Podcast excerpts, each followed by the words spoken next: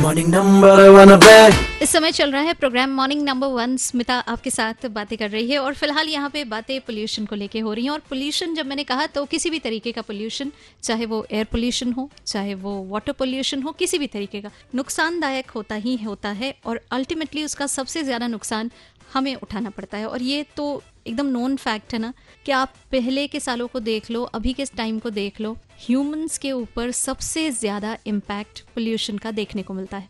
तो सबसे ज़्यादा अलर्ट केयरफुल रहने की ज़रूरत भी हमको ही है। अब देखो किसने क्या किया, पौधे लगाए, नहीं लगाए, उससे कोई फ़र्क नहीं पड़ता। अब मैं अपनी बात जो है ना, एक छोटी सी कहानी के ज़रिए आपके साथ शेयर करूँगी। पता नहीं, इस बार ये कहानी व्हाट्सएप यूनिवर्सिटी में आई क्यों नहीं?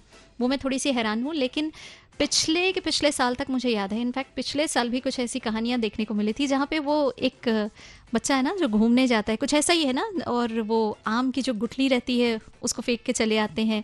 और मकसद सिर्फ़ एक ही है कि आप इसे ऐसे ही मानसून के टाइम पे थ्रो करेंगे। ज़्यादा मेहनत मशक्क़त नहीं करने की ज़रूरत होगी। पानी बरसेगा और इसमें से धीरे से नन्हा सा पौधा निकलेगा। फिर धीरे धीरे करके टाइम गुजरने के साथ ही वो बड़ा पेड़ भी बन जाएगा।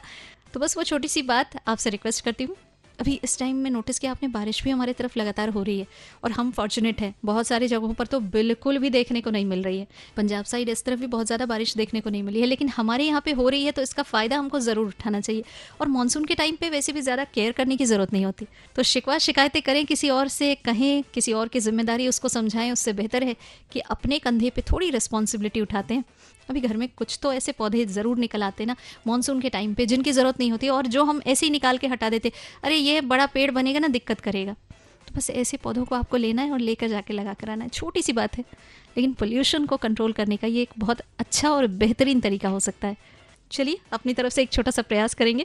एंड यहाँ पे फ़िलहाल इस बातचीत को करने के साथ नज़र ना लगे, इसीलिए तो हम नींबू मिर्चा लटका के, नहीं, एक सेकंड आजकल हम नहीं चलते हैं। काहे कि आजकल नींबू मिर्चा जितना महँगा हो गया है, ई फॉर वाले सबसे पहले ये भी पूछते हैं कि आप क्या नींबू मिर्चा खाते हैं?